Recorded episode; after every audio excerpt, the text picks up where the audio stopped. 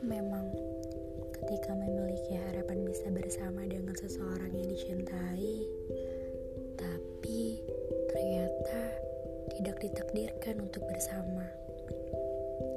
Apalagi kepergian si dia tanpa alasan yang jelas, hanya menyisakan sesak di dada.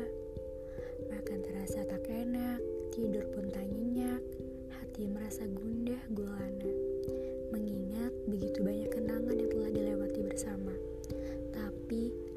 Cara itu sih dia akan kembali? Apa dengan tangis dan galau dia akan kembali? Tentunya tidak. Lalu, aku harus bagaimana?